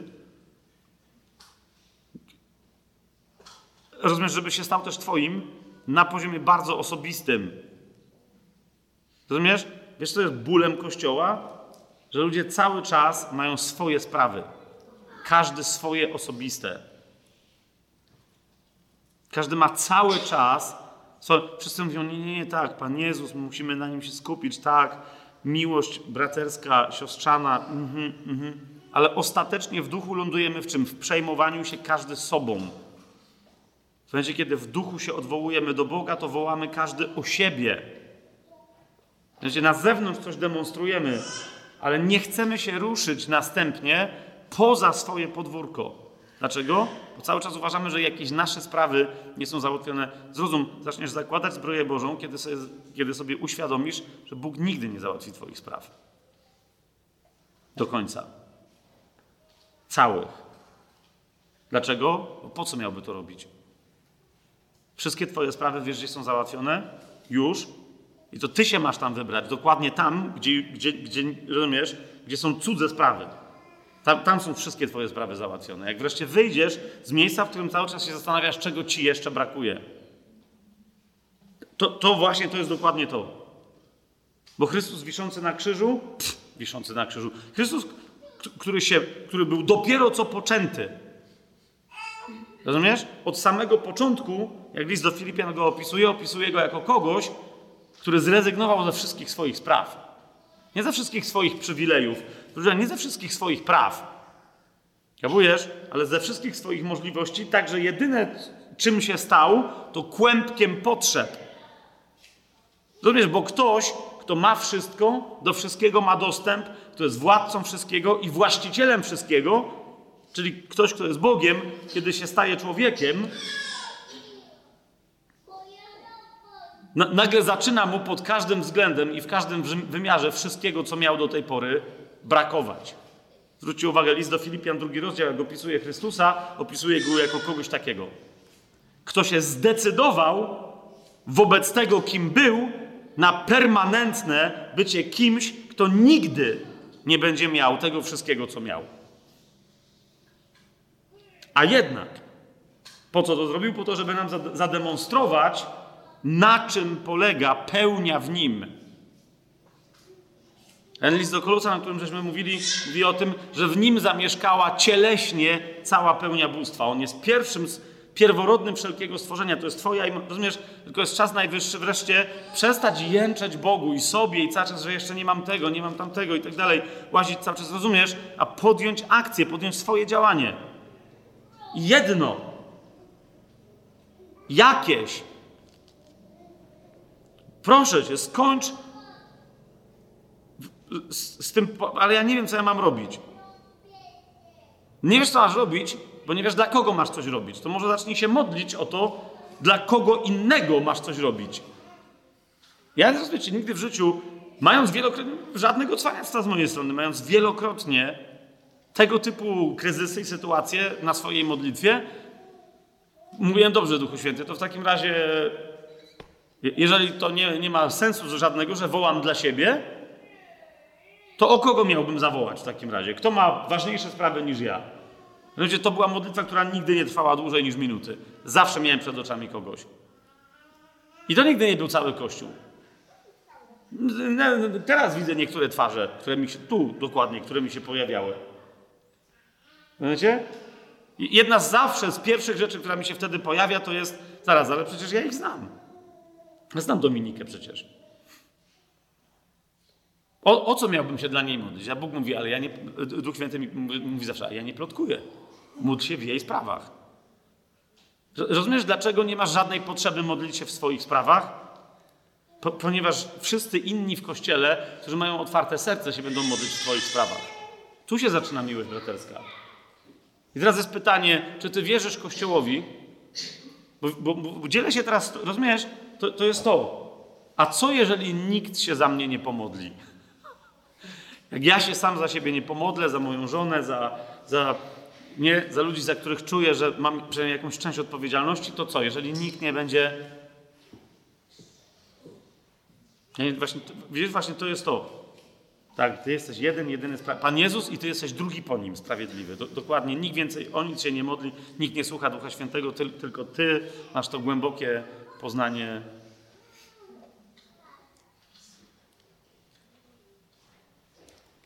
Dlaczego Słowo Boże mówi, żeby się, yy, że języki budują? Znów nie będziemy mieli dzisiaj czasu, żeby, ale pokazuję wam tylko jeden z przykładów. Ktoś mnie kiedyś zapytał, to było cenne, genialne pytanie. Dlaczego modlitwa na językach buduje tego, kto się modli na językach? Zwróć uwagę, a co mówi pismo o modlitwie na językach? Modlitwa na językach nie jest Twoją modlitwą. Jest modlitwą Ducha Świętego. I nie jest modlitwą o Ciebie, ale w tych sprawach, o których Duch Święty że wie, że należy się modlić. Dlatego, jak się modlisz na językach, to jest budujące, bo to od początku do końca ani nie są Twoje słowa, ani nie są Twoje intencje, ani, rozumiesz, to jest dokładnie to, czego chce Bóg. Dlatego to jest budujące, bo zazwyczaj, Bóg, zazwyczaj, Bóg zawsze wie, czego Tobie potrzeba. A od, od Ciebie, ode mnie oczekuje, żebyśmy się wstawiali. Rozumiecie? Zauważcie Jezusa, który mając naprawdę, naprawdę, no, kiedy by mógł mieć potrzebę pomodlenia się o siebie, jak nie w momencie, kiedy go przybijali do krzyża. Wiecie, o co mi chodzi? Jezus nie miał sympatycznego życia, całe zwycięskie, ale to nie było fajne życie, jeżeli wiecie, o co mi chodzi. Nie? W Las Vegas nigdy nie był. No. Domu nie zbudował, a nawet jak zbudował, to, to drzewa obok nie zasadził, a nawet jak zbudował i drzewo obok zasadził, no to z żoną się tam nie wprowadził. No rozumiecie, o co mi chodzi? Tak, to było takie życie, które chłop by tak chciał. Nie? Księża udają, że niby by tak chcieli, ale to tak. No. Do dwóch lat po święceniach. To, to jest wszystko.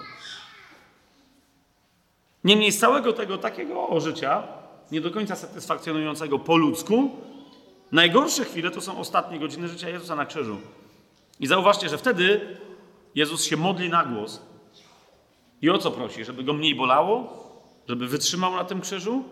Żeby wytrwał. Ej, rozumiesz, ma dzieło, jakiego nikt wcześniej nigdy nie miał, nikt, nikt po nim nie będzie miał, nikt nigdy. Byłoby podstawą, żeby poprosić Ojcze, umocnij mnie, no bo tutaj teraz, nie? Zauważ, nawet wtedy Jezus wie, że będąc w centrum wszechświata, nie On jest centrum wszechświata, ale wszystko zwraca ku Ojcu, ok? Oraz y, modli się za tych, którzy powinni być ku Ojcu zwróceniu. Ojcze, przebacz im, bo oni nie wiedzą, co robią. Nie mają najmniejszego pojęcia, co się teraz dzieje. Ani słowem, ani słowem nie prosi Ojca o siebie. To jest Dawid. 40 werset. Zbroja Boża w Twoim życiu będzie wyglądać, wie, wiecie, jak wygląda ofensywne Słowo Boże? Teraz jak się Ciebie zapytam, jak wygląda miecz, miecz ducha, to jest Słowo Boże. Słowo Boże jako, jako narzędzie do zabijania przeciwnika. Rozumiesz, krótki miecz rzymskiego legionisty, do którego jest przyrównane w tym momencie Słowo Boże. Jak, prak, jak, to, jak praktycznie wygląda? Jakie masz wyobrażenie, kiedy ja o tym mówię? Jak wygląda tarcza wiary? Praktycznie, co to oznacza w życiu chrześcijanina? To jest moje do Ciebie pytanie. Jak ona wygląda? Co, co to, rozumiesz, czym ta, ta, która gasi wszelkie pociski złego? Jak ona praktycznie wygląda? Co, jak zbroja Boża w Twoim życiu? Co, dokład, co to ma dokładnie być? Powiedz mi. Sobie powiedz. To jest autentycznie to jest moje pytanie, jakie masz ty teraz fizycznie wyobrażenie? Że, że co niby masz ty robić w swoim życiu, żeby praktycznie się posłuży, posłużyć wiarą jako tarczą, żeby zgasić pociski złego. To co konkretnie, co konkretnie, co ty robisz wtedy? Rozumiesz, to jest czas najwyższy, żeby sobie odpowiedzieć na to pytanie, Boże, jaką tarczę wiary ty dla mnie masz? Goliat miał tarczę, którą przed nim niósł jeden gość, którym potem on wiedział, jak się nią posługiwać. Jaką tarczę miał Dawid? Tutaj. Bo on rezygnuje z te, co jest jego mieczem. W tym wypadku jego mieczem, zauważę, proca. Jego miecz, tylko kapujesz, że on idzie ze wstążką w ręce, tak? Jego miecz to jest, niektórzy powiedzieli, nie, no to może kij. No nie, nie, bo jego ofensywna broń to jest ta wstążka. Kij, kij do czego innego służy. Kij jest do, do owiec. To jest kij pasterski. Na Goliata ma wstążkę. Kawałek materiału, no może skóry, tak? No ale wiecie, to jest, no to pasek w takim razie, od spodni. Serio tym będziesz się bił? No.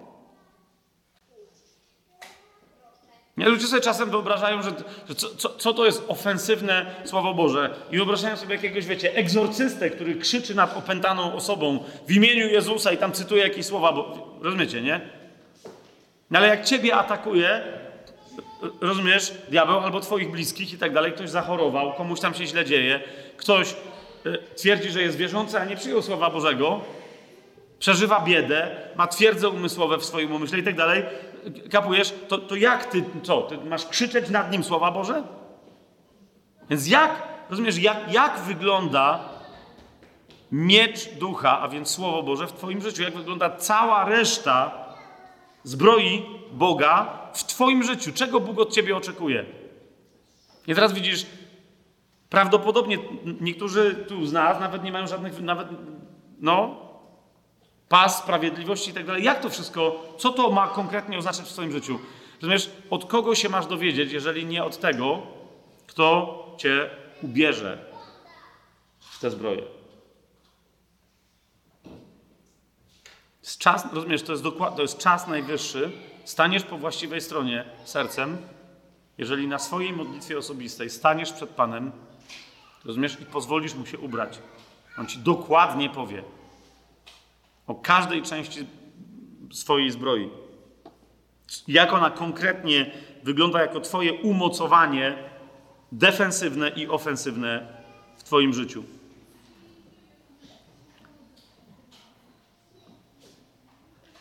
Czterdziesty werset. Wziął do ręki swój kij, wybrał sobie pięć gładkich kamieni z potoku i włożył je do torby pasterskiej, którą miał przy sobie i z procą w ręku przybliżył się do Filistyna. I nawet nie rozwijam całego wątku, jak Dawid tu, poza pewną poradą, jaką Pan, Słowo Boże ma dla nas, dla każdej dla, i każdego z nas, to, to przy okazji zobaczcie, że nawet pięcioraka służba się tutaj znalazła, kiedy Dawid się tu pojawia jako konkretnie funkcjonujący Kościół czasów ostatnich, który idzie na starcie yy, z, z Goliatem. Nie? Pięcioraka służba, my, my się zawsze, wiecie, nawet, nawet jak ci, którzy zaczęli sobie uświadamiać, że to jest istotne, bardziej większość z, z tych osób koncentruje się na pięciorakości zamiast na służbie.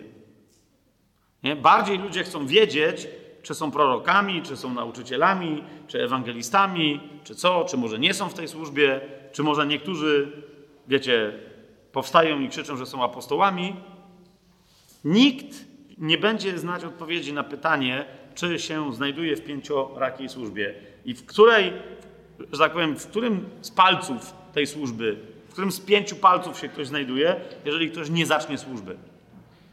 Wejście do pięciorakiej służby zaczyna się od tego, żeby zacząć służyć. Twój dar, Twoje posłannictwo, Twoja funkcja w kościele, nie pozycja, ale funkcja w kościele jest funkcją służebną. Dary są namaszczeniami do służby. Komu? Innym, a nie sobie. Ok? Jeżeli więc nie zaczniesz służyć, nie zaczniesz wołać pokornie do Pana o to, rozumiesz, żeby cię jeszcze bardziej uniżył, bo niektórzy zaczynają służyć, ale tylko po to, żeby coś robić, a nie żeby służyć innym. Zrozum, Chrześcijanie służą w pierwszej kolejności przez uniżenie się wobec innych. Nie? A nie przez robienie czegoś dla innych. To jest różnica.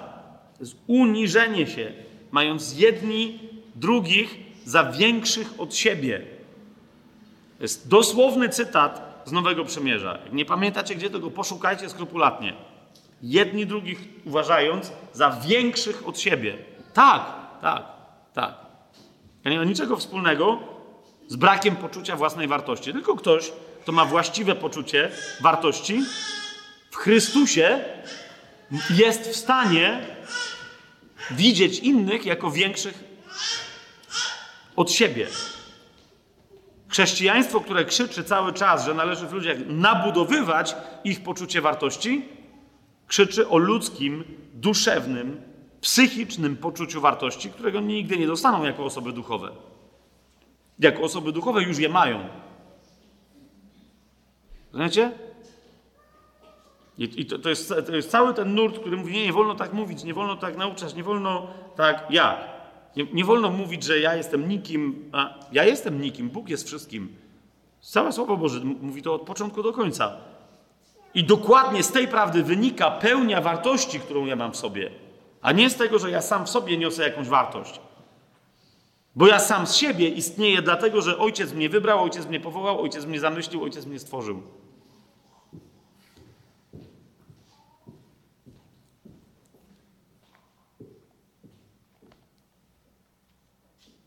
Czterdziesty trzeci werset. Filistyn powiedział do Dawida: Czy jestem psem, że przychodzisz do mnie z kijem? Mhm. Przepraszam, Guzia. Ja też kocham psy, ale w tym konkretnym przypadku na zewnątrz są psy.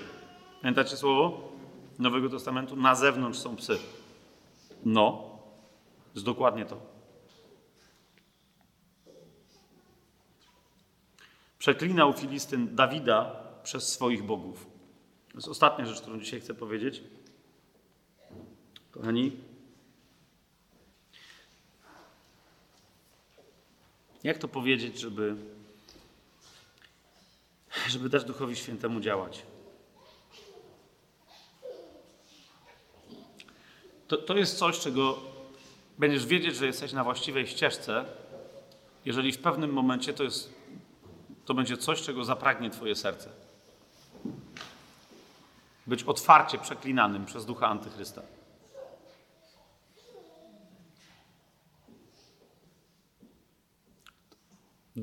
Najwyraźniej dobrze to ująłem. Najwyraźniej dobrze to ująłem. To jest dokładnie to. Wiem, że Dawid tam wychodzi i on dokładnie tego oczekiwał. Dokładnie tego. Nie? Bo Filistyn wcześniej przeklinał absolutnie wszystkich. Tutaj Filistyn ujawnił Goliat, e, komu służy? Swoich bogów. Przez swoich bogów przeklinał konkretnie nie całego Izraela. Rozumiesz, wyszedł Dawid, to jest dokładnie to, o czym mówi Ezechiel. Jako prorok stanął w wyłomie. Powiedział, nikt, żaden z nich nie był w stanie wyjść, to ja wychodzę za nich wszystkich. To jest Jezus, rzecz jasna, ale jeżeli Jezus żyje w, każdej, w każdym z nas, rozumiesz, to każdy z nas musi mieć tę świadomość, że widzisz, my cały czas chcemy w Kościele na litość boską stać w tłumie. Cały czas musimy dookoła siebie mieć braci i siostry. Wszyscy, to, jest, to jest jedna z najsubtelniejszych form egoizmu i egotyzmu z naszej strony. Koncentracji na, na sobie. Zrozum, zrozum, że zacznie być wszystko wreszcie dobrze w Twoim życiu, kiedy staniesz, jakbyś był jakbyś była jedyną osobą, która wie o co chodzi, i jakby wszystko, cała walka miała spaść tylko i wyłącznie na ciebie. Tak nie ma, no bo chociażby no masz za sobą Pana Jezusa, tak? Ale idzie o to nastawienie wewnętrzne. Dawid tam wychodzi i on zbiera całe gromy, wszystkie przekleństwa na siebie.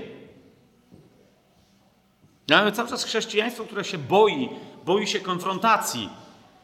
Znaczy, ilu, ilu, ilu spotykam takich chrześcijan, którzy, którzy przychodzą spanikowani, hej, musimy coś zrobić. Dlaczego? Bo jest, zawiązało się zgromadzenie, kościół szatana w naszym mieście. I pierwsze co, oni przeklinają teraz chrześcijan.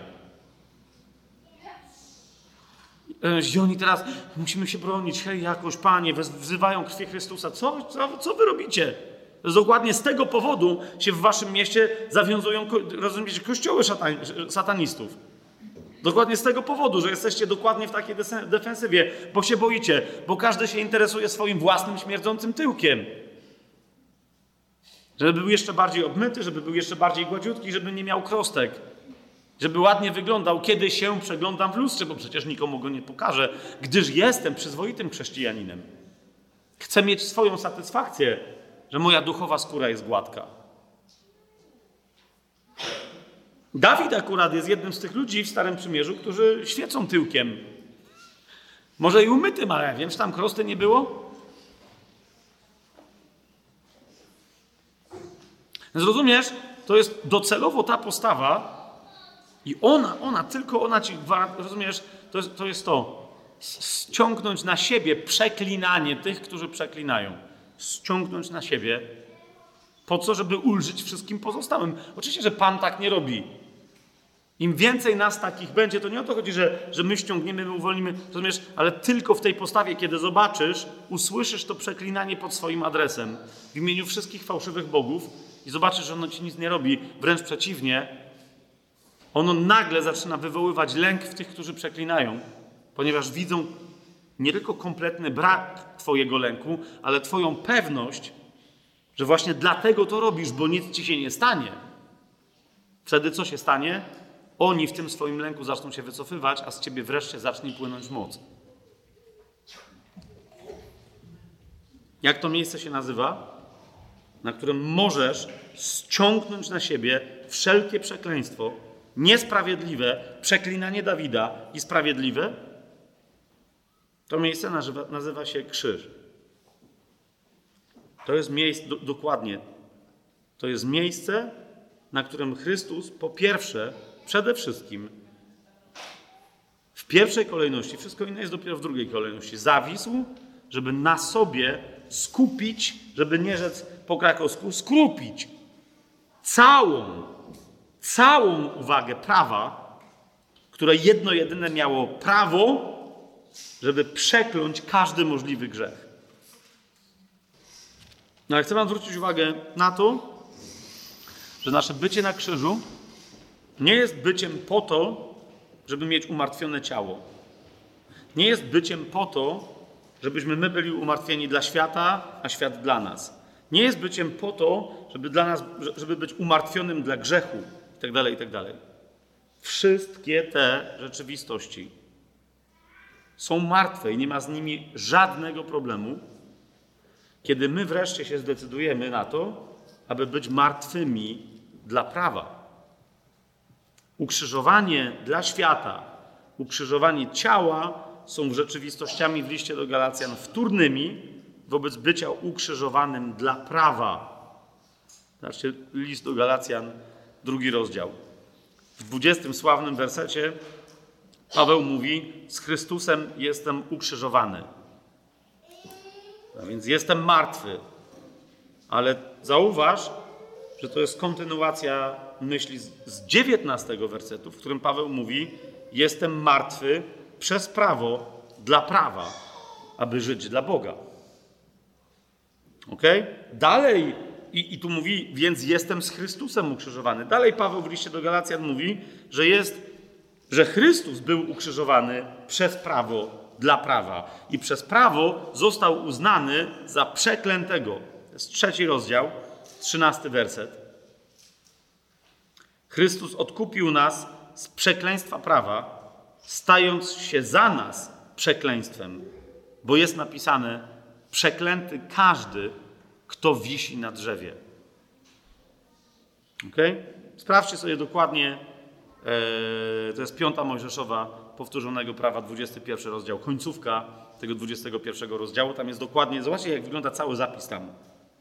Na temat, na temat tego, jak przeklęty jest ktoś, kto by skończył wisząc na drzewie w dowolny sposób. Tak? Przyjechał na koniu, wpadł między dwie gałęzie i się powiesił. Pamiętacie tego? Dla całego dla całego e, Izraela to było jasne, jak musiał być przeklęty ten człowiek, że tak skończył, wisząc na drzewie. Okay? Przybity do, do krzyża gwoźdźmi, wiszący na linie, bo popełnił samobójstwo i tak dalej.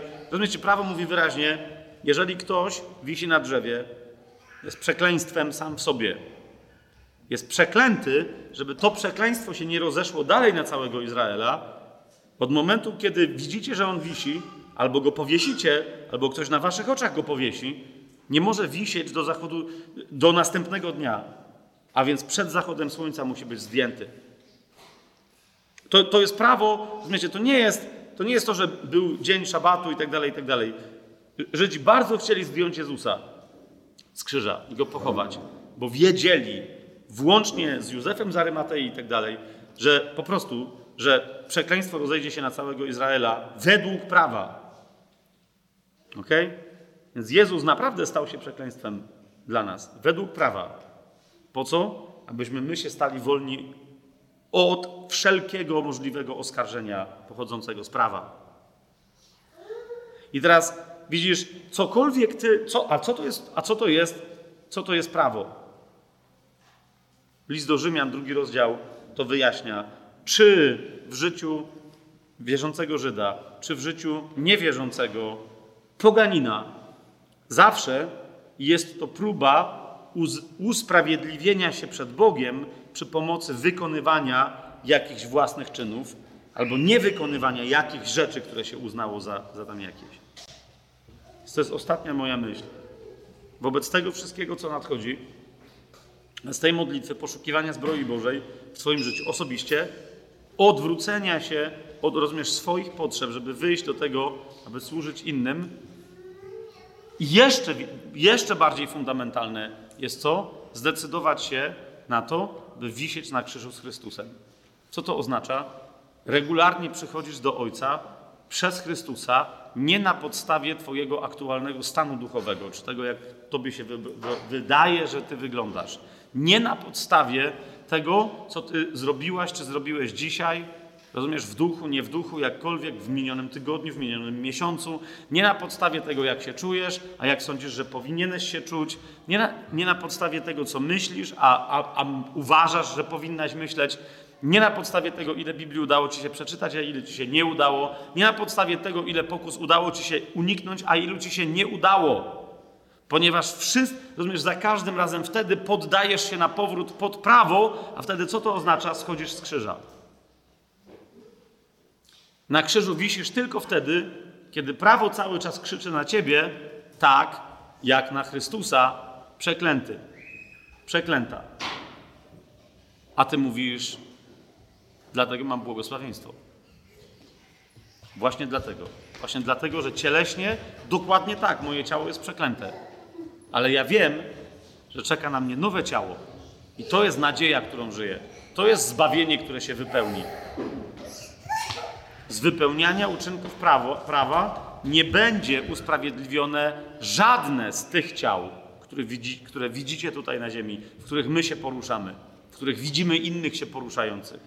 Jeszcze raz zobaczcie list do Galacjan, drugi rozdział, szesnasty werset, końcówka tego szesnastego wersetu.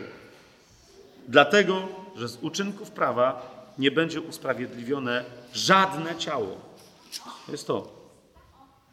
Wszystkie te rzeczy, o których do tej pory mówiłem, własne Twoje potrzeby, usprawiedliwianie się, że Ty teraz się modlisz, coś robisz, tracisz czas albo zyskujesz czas, ale na jakieś rzeczy, które załatwiają Twoje interesy, to wszystko jest racjonalizowaniem czego? Działania według ciała. I, I potem moje, Twoje życie jest cielesne, my potem z tym życiem wchodzimy w kościół, kościół staje się cielesny, i potem mamy dokładnie taki kościół, który sobie potem robi cielesne zbroje, które nic nie mogą wobec Filistynów, i, i ich najważniejszego, najgroźniejszego przed, yy, yy, wojownika, jakim jest Goliat z Gad. Zawiśnij na krzyżu. Zawiśnijmy na krzyżu. Zacznijmy się spotykać, rozumiecie, na krzyżach.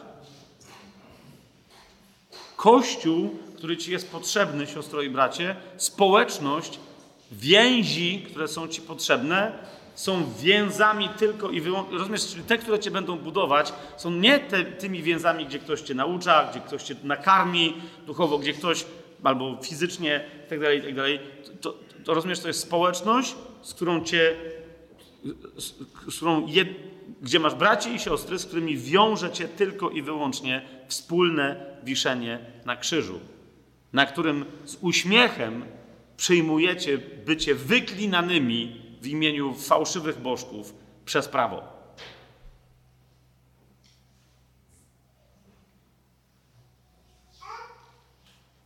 To jest, rozumiecie, jeżeli gdzieś mówimy o przygotowaniu, jeżeli gdzieś mówimy o bieganiu z końmi, o wiecie, o ostatnim dzwonku, o, o ostatnich próbach, po których już nie będzie żadnych prób, to jest dokładnie to, w tym wszystkim chodzi dokładnie tylko i wyłącznie o to. Że, ten temat jest najważniejszy z wszystkich, bo oznacza właściwy rodzaj więzi, najważniejszej z wszystkich, z tym, który jest najważniejszy z wszystkich dla żyjących przez zmartwychwstanie Jezusa, chrześcijan, dla których najważniejszy z wszystkich jest Chrystus ukrzyżowany. Będziemy się modlić teraz, kochani, ale, yy, ale taka jest moja zachęta, żeby, żeby zostali na modlitwę tylko ci, którzy, którzy chcą na, na tej modlitwie yy, zostać na krzyżu, we, wejść na krzyż. Chcą usłyszeć, jak są, jak są błogosławieni błogosławieństwem Ducha Świętego w Abrahamie i w jego potomku Chrystusie, jak mówili z do Galacjan, i jednocześnie, e, żeby usłyszeli, jak dokładnie pod, pod naszym, tylko pod naszym adresem rozlegają się coraz głośniejsze przekleństwa Goliata, ducha antychrysta. On nie ma żadnego innego wroga w tym świecie. Cała reszta ulega. Wszystko to, co się dzieje, zaobserwujcie to. Ludzie cały czas nie, nie słyszą, że słyszą. Nie chcą dosłyszeć, że, że ten krzyk, który słyszą, którego się boją, jest krzykiem antychrysta. I mówią, a to już to zrobię, a to już się zgodzę, a to już nie zareaguję na to. Na co? Na kolejne rzeczy, które nie mają sensu. Na które 5 lat temu, 10 lat temu powiedzieliby, chyba jesteś głupi, żebym czegoś takiego słuchał. A dzisiaj słuchają. Byle czego. Ktoś im mówi, hej, nie wiesz, że tego nie wolno, nie wiesz, że tamtego nie wolno, tu ci nie wolno pójść, tego ci nie wolno zrobić, tam ci się nie wolno odezwać, tam ci nie wolno twarzy pokazać, tu ci nie wolno czegoś dotknąć. Co i, i to tylko postępuje, tylko postępuje, tylko postępuje. Coraz bardziej ludzie mówią, nie, nie, ja mam swoją wolność tutaj w środku, a tu na zewnątrz, no dla dobra ogółu. Zaraz dla dobra ogółu każą ci robić rzeczy, które dotkną twojej wewnętrznej wolności.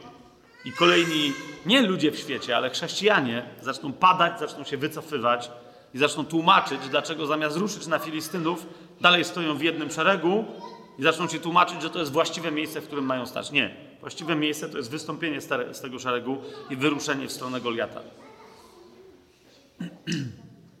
Zostaliśmy do tego wezwani, do tej doliny. Ale tu, gdzie my stoimy, jest wyżej, mówią, tu jest bliżej nieba. Okej, okay, ale starcie się ma dokonać w dolinie, do której z drugiej strony schodzi Goliat, z góry przekleństwa. Ja mam zejść z góry tego błogosławieństwa, bo najistotniejsze teraz jest starcie się z Nim. To jest, po, po to my żyjemy jako chrześcijanie. Po to jeszcze nie umarliśmy i nie poszliśmy do nieba, żeby czekać razem z Jezusem u Jego boku na to, aby z Nim powrócić w nowych ciałach. Po to jeszcze w tych ciałach, to na tej ziemi żyjemy. Dlatego to jest autentycznie moja prośba. Nie, naprawdę nie ma żadnej potrzeby, żebyśmy byli na, wspólnym, na wspólnej modlitwie Kościoła. Tak samo jak teraz nie było żadnej potrzeby, żebyście słuchali tego, co ja tu e, mówiłem, nie? jak ktoś was zrobił to odruchowo, to już więcej nikt tego nie robi, nie? Ale żebyśmy do tej modlitwy teraz, tej, bo, bo wiecie, ja nie wiem, czy my mamy jeszcze dwa lata, czy dwadzieścia, czy dwa miesiące do pewnych rzeczy. Ja, ja tego nie wiem. Nie?